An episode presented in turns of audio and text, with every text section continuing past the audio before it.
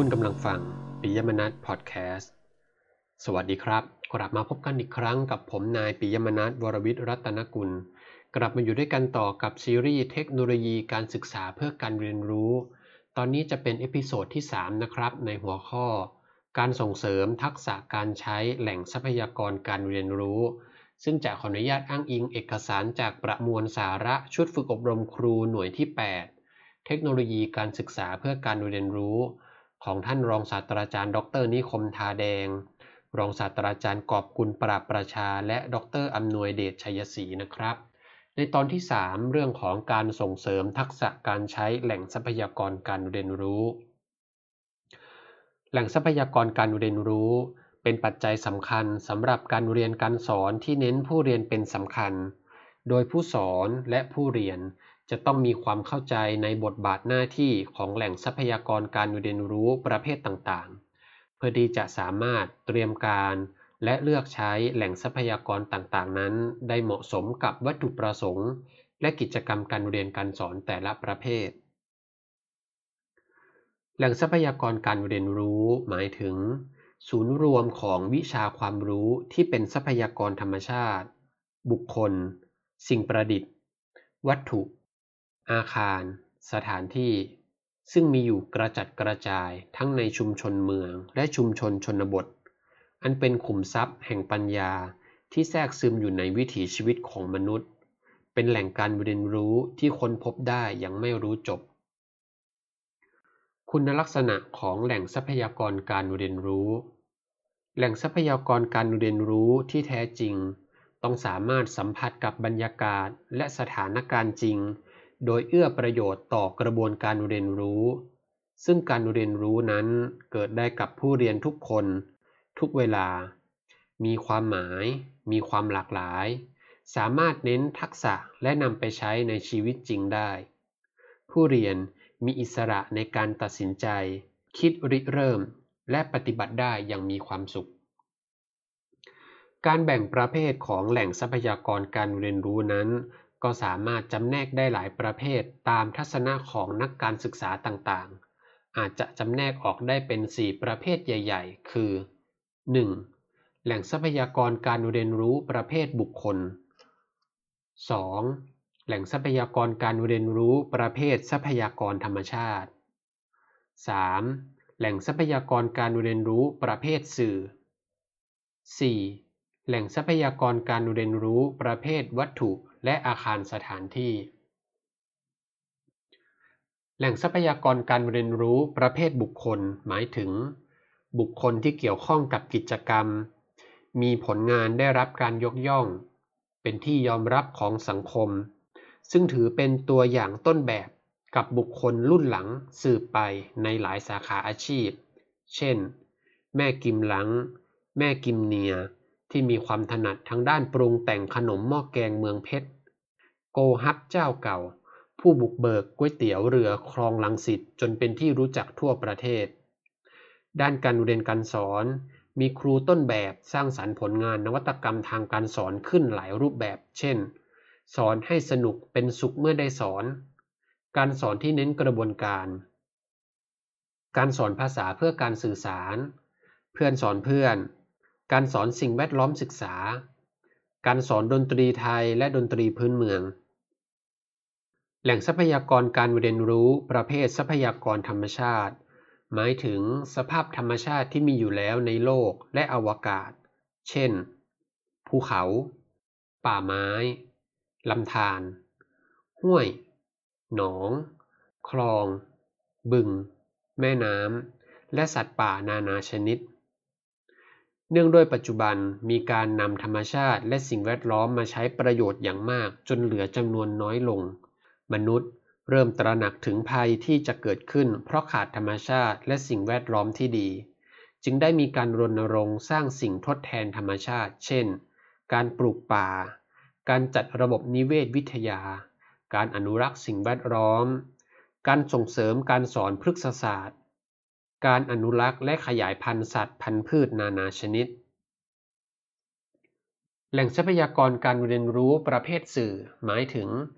สิ่งประดิษฐ์ของมนุษย์ที่ใช้เป็นช่องทางการสื่อสารได้แก่ สื่อทางด้านกายภาพ และสื่อทางด้านวิธีการ สื่อทางด้านกายภาพ เช่น วัสดุ สิ่งพิมพ์ แผ่นฟิล์ม แผ่นภาพโปร่งใส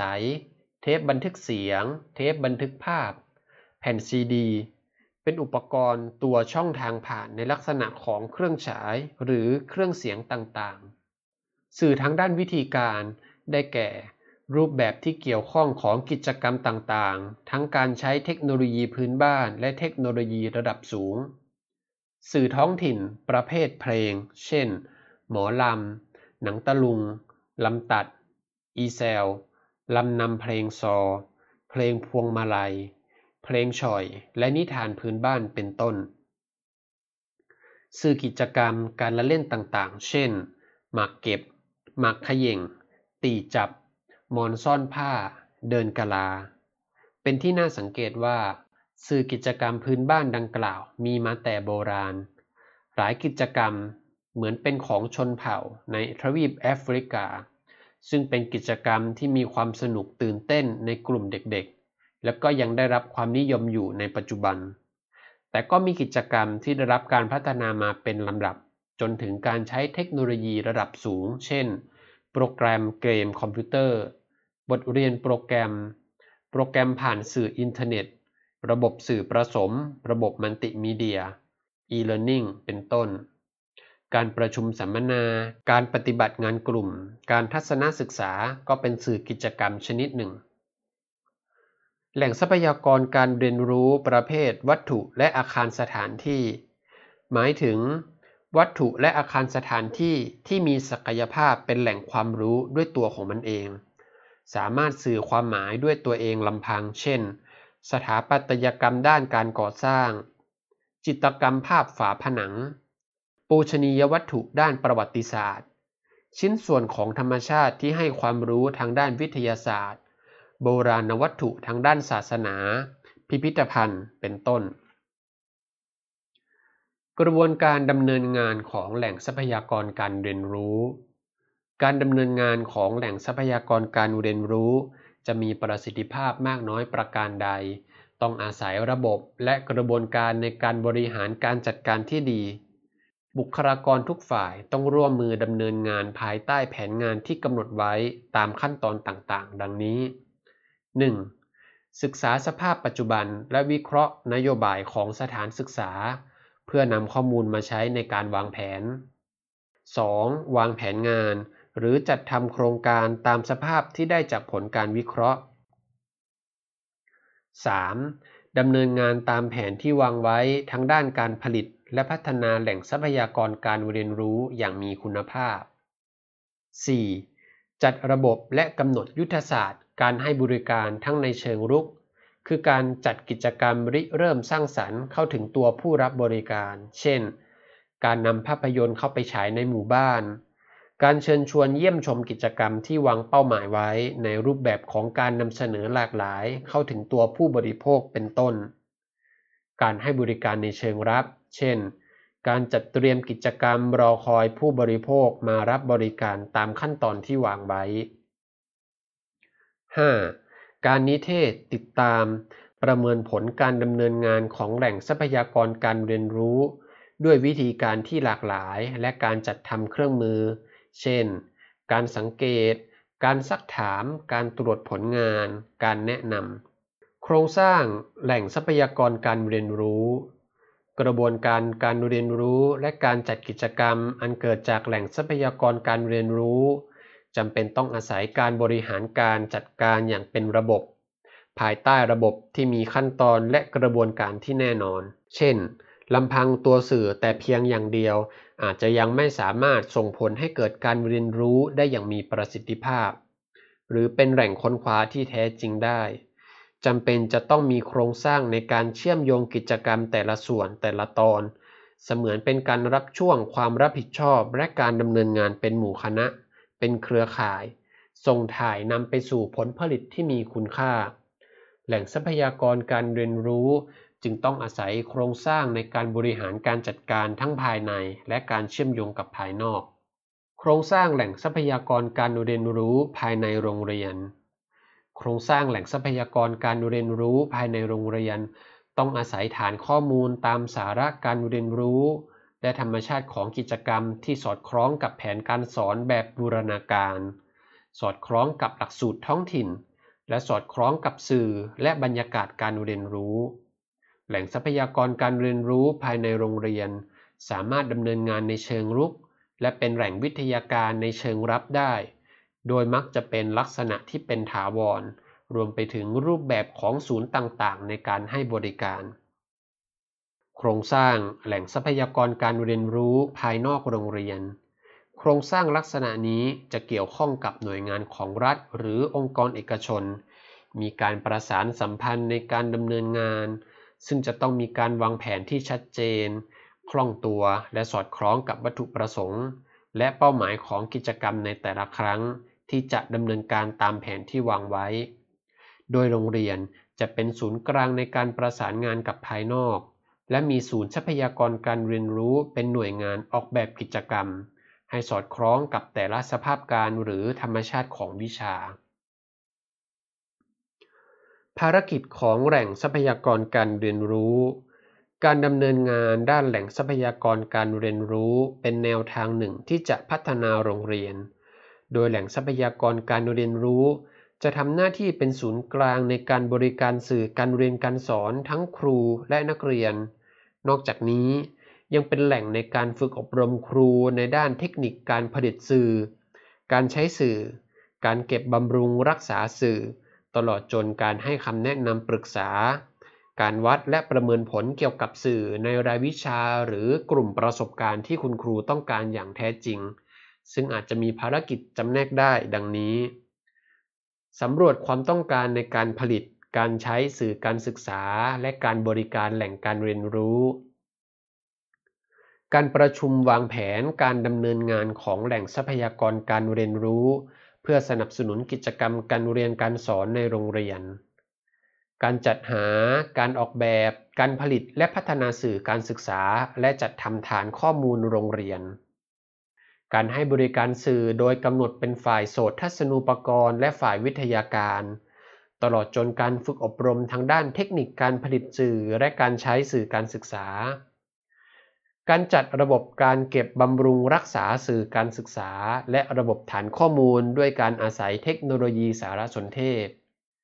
การประสานงานติดต่อวิทยากรภายนอกโรงเรียน ในการให้การฝึกอบรมแก่ครูในด้านนวัตกรรมและเทคโนโลยีการศึกษา การประเมินและรายงานผลการปฏิบัติงานของแหล่งทรัพยากรการเรียนรู้ ผู้เรียนกับการใช้แหล่งทรัพยากรการเรียนรู้ การจัดบริการแหล่งทรัพยากรการเรียนรู้ การจัดแหล่งทรัพยากรการเรียนรู้ให้กับผู้เรียนได้อย่างมีประสิทธิภาพ โรงเรียนควรแบ่งภารกิจให้ฝ่ายต่างๆดำเนินงานสอดคล้องกัน ดังนี้ 1. การจัดบริการฝ่ายโสตทัศนุปกรณ์ของแหล่งทรัพยากรการเรียนรู้ ฝ่ายโสตทัศนุปกรณ์ของแหล่งทรัพยากรการเรียนรู้ มีหน้าที่รับผิดชอบในการจัดวัสดุอุปกรณ์ให้แก่ผู้รับบริการ โดยคำนึงถึงความสะดวก ความรวดเร็ว ความประหยัดและมีประสิทธิภาพ สามารถให้บริการในลักษณะบริการอยู่กับที่ หรือบริการเคลื่อนที่ควบคู่กันไปได้ โดยมีแนวปฏิบัติดังนี้ 1. เน้นการบริการวัสดุอุปกรณ์ทางด้านโสตทัศนุปกรณ์ให้แก่ครูภายในโรงเรียน 2. สนับสนุนให้มีการจัดหาสื่อบริการให้เพียงพอแก่ความต้องการของครูและนักเรียน 3. ส่งเสริมให้ครูใช้สื่อในการจัดกิจกรรมการเรียนการสอนมากที่สุด 4. ส่งเสริมให้เป็นศูนย์ความรู้พัฒนาแนวคิด พัฒนาสื่อฝึกอบรมการผลิตสื่อ การใช้สื่อและเทคนิคการสอน 5. เน้นให้เป็นศูนย์ข้อมูลทางด้านสื่อการศึกษา 6. เน้นให้เป็นแหล่งเผยแพร่ผลงานของครูทางด้านสื่อการศึกษา และมีกิจกรรมแลกเปลี่ยนประสบการณ์ระหว่างกัน 7. เน้นให้มีการจัดทำทะเบียนบัตรรายการสื่อ วิธีการการจัดเก็บสื่อให้เป็นระบบระเบียบเพื่อสะดวกแก่การใช้งาน 8. การจัดทำสถิติข้อมูลการประเมินผล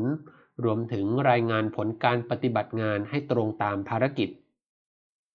การจัดบริการฝ่ายวิทยาการของแหล่งทรัพยากรการเรียนรู้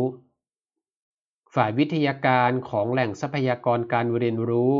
รับผิดชอบในการสนับสนุนการเรียนการสอน โดยมีแนวปฏิบัติดังนี้ 1. จัดสภาพแวดล้อมให้นักเรียนได้มีโอกาสและฝึกทักษะการเรียนรู้ด้วยตนเอง 2. จัดสภาพแวดล้อมการเรียนรู้อย่างหลากหลายและยืดหยุ่น ช่วยสนับสนุนการเรียนการสอน 3. จัดสภาพแวดล้อมภายในศูนย์ ให้ตอบสนองความแตกต่างระหว่างบุคคล เช่น การอ่าน การเล่านิทาน การวาดภาพ การฝึกทักษะการคิดและการแสดงผลงานของนักเรียน 4. จัดหาและการจัดกิจกรรมในศูนย์ให้สอดคล้องกับการเรียนการสอนในห้องเรียน 5. สังเกตพฤติกรรมและจัดเก็บข้อมูลเกี่ยวกับตัวนักเรียน เพื่อประสานงานกับฝ่ายวัดผล ในการแก้ไขและส่งเสริมพฤติกรรมของนักเรียน 6. ประสานงานกับฝ่ายวัดผลในการรวบรวมผลงานของนักเรียนที่ทำในศูนย์วิทยาการ เพื่อนำไปใช้ประกอบการประเมินผลการเรียนของนักเรียน 7. ประสานงานกับครูผู้สอนในการจัดหาสื่อให้เหมาะสมกับการเรียนของนักเรียนในแต่ละสัปดาห์ 8. จัดสภาพแวดล้อมภายในศูนย์อย่างสม่ำเสมอ เพื่อให้ข้อมูลข่าวสารทันเหตุการณ์และเป็นปัจจุบัน 9. จัดทำระเบียบการให้บริการศูนย์ และประชาสัมพันธ์ให้นักเรียนและคุณครูทราบ 10. ให้คำปรึกษาครูในการจัดหาและผลิตสื่อ 11. ประชาสัมพันธ์ให้ครูและนักเรียนทราบความเคลื่อนไหวของศูนย์ 12. ประเมินผลการดำเนินงานของศูนย์ และรายงานผลต่อผู้บริหาร การจัดมุมความรู้ มุมความรู้อาจจะประกอบไปด้วยเนื้อหาวิชาต่างๆ รวมถึงมีสื่อและอุปกรณ์ต่างๆ ที่หลากหลาย เป็นมุมกิจกรรมหรือเป็นเกมบริการให้แก่นักเรียน เช่น มุมภาษา มุมศิลปะ มุมวิทยาศาสตร์ มุมนันทนาการ มุมทักษะพื้นฐาน หลักการจัดมุมความรู้ การจัดมุมความรู้ให้มีมากพอกับจำนวนนักเรียนที่เข้าใช้บริการ ตกแต่งห้อง ศูนย์ มุมความรู้ให้สวยงามและสะดุดตานักเรียน จัดให้มีป้ายนิเทศเกี่ยวกับความรู้และเก็บความรู้ต่างๆ จัดให้มีแบบสอบถามนักเรียนเกี่ยวกับความสนใจในการใช้มุมความรู้ และทดสอบความรู้ที่ได้จากมุมความรู้ จัดให้มีกล่องใส่สัญลักษณ์ประจำมุมความรู้เมื่อมีนักเรียนเข้าใช้บริการ จัดให้มีแผนที่โลก แว่นขยาย ที่วัดส่วนสูงหรือเครื่องชั่งน้ำหนัก จัดให้มีแฟ้มผลงานและที่แสดงผลงานของนักเรียน ระเบียบการใช้บริการมุมความรู้ เพื่อให้การใช้มุมความรู้เป็นไปได้อย่างมีประสิทธิภาพ ควรมีการกำหนดระเบียบปฏิบัติไว้ ซึ่งอาจจะครอบคลุมประเด็นต่างๆ ดังนี้ 1. ไม่ส่งเสียงดัง และทำตามระเบียบเมื่อเข้าออกภายในศูนย์จะต้องลงชื่อทุกครั้ง 2. หยิบสัญลักษณ์มุมความรู้ที่เคาน์เตอร์ โดยอาจจะกำหนดเป็นสีหรือเป็นสัญลักษณ์ และนำไปใส่ในกล่องสัญลักษณ์ประจำมุม 3. ผู้รับบริการจะต้องศึกษาความรู้ด้วยตนเอง โดยอาจจะมีใบงานหรือเป็นแนวทางให้ก็ได้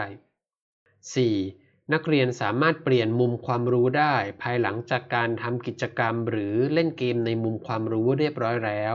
โดยนำสัญลักษณ์ไปเปลี่ยนที่จุดให้บริการ 5. เมื่อหมดชั่วโมงบริการ จะต้องเก็บสื่อหรือเกมที่ทุกคนใช้ทุกคนเล่นไว้ที่เดิม พร้อมทั้งนำสัญลักษณ์มาคืนณจุดให้บริการ 6. ไม่ขโมยหรือหยิบสิ่งของออกจากศูนย์บริการ 7. มีป้ายบอกกำหนดเวลาในการให้บริการอย่างชัดเจน ทั้งนี้หลักการดังกล่าวข้างต้น แต่ละโรงเรียนสามารถนำไปประยุกต์ใช้เป็นข้อปฏิบัติได้ ตามลักษณะธรรมชาติของศูนย์ และการปฏิบัติงานของเจ้าหน้าที่ ซึ่งอาจจะแตกต่างกันไปตามขนาดของศูนย์ และสภาพบริบทของโรงเรียน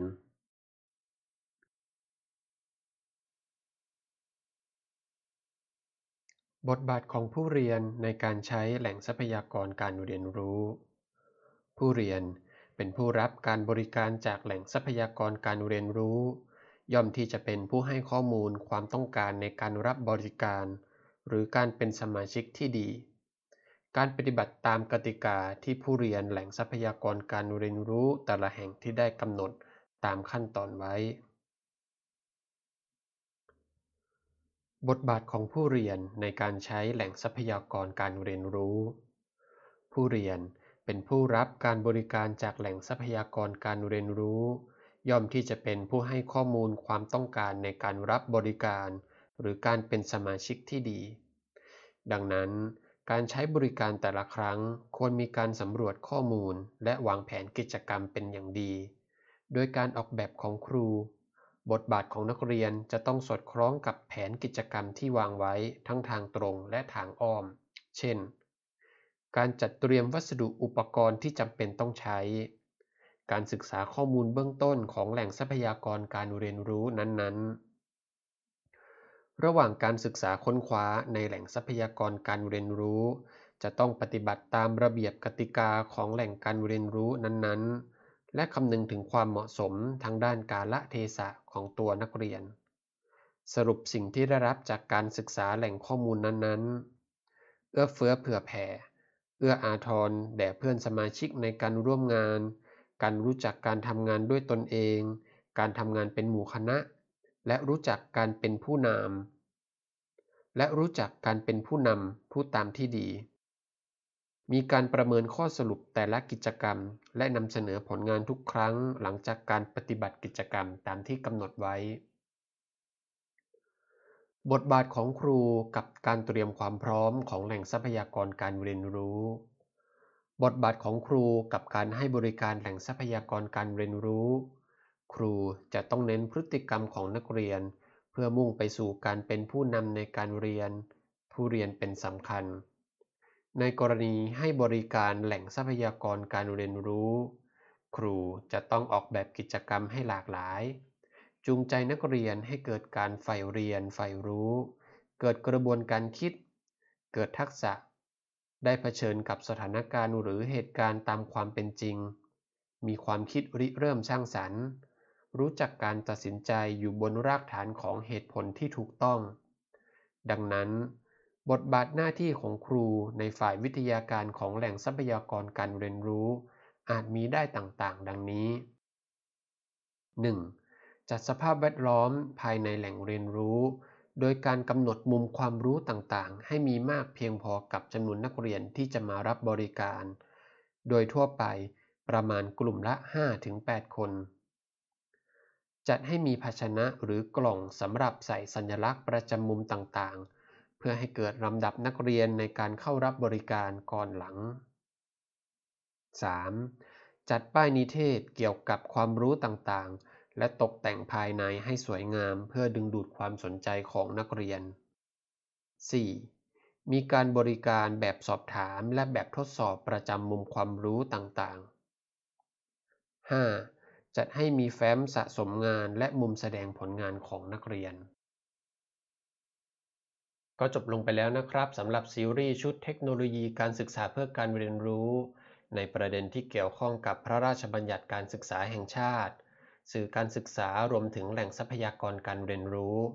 สำหรับท่านที่ต้องการศึกษารายละเอียดเพิ่มเติม สามารถศึกษาได้จากประมวลสาระชุดฝึกอบรมครูหน่วยที่ 8 เทคโนโลยีการศึกษาเพื่อการเรียนรู้ ของท่านรองศาสตราจารย์ ดรนิคมทาแดง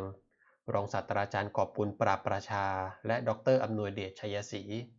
ไว้พบกันใหม่โอกาสหน้าสำหรับวันนี้ขอลาไปก่อน สวัสดีครับ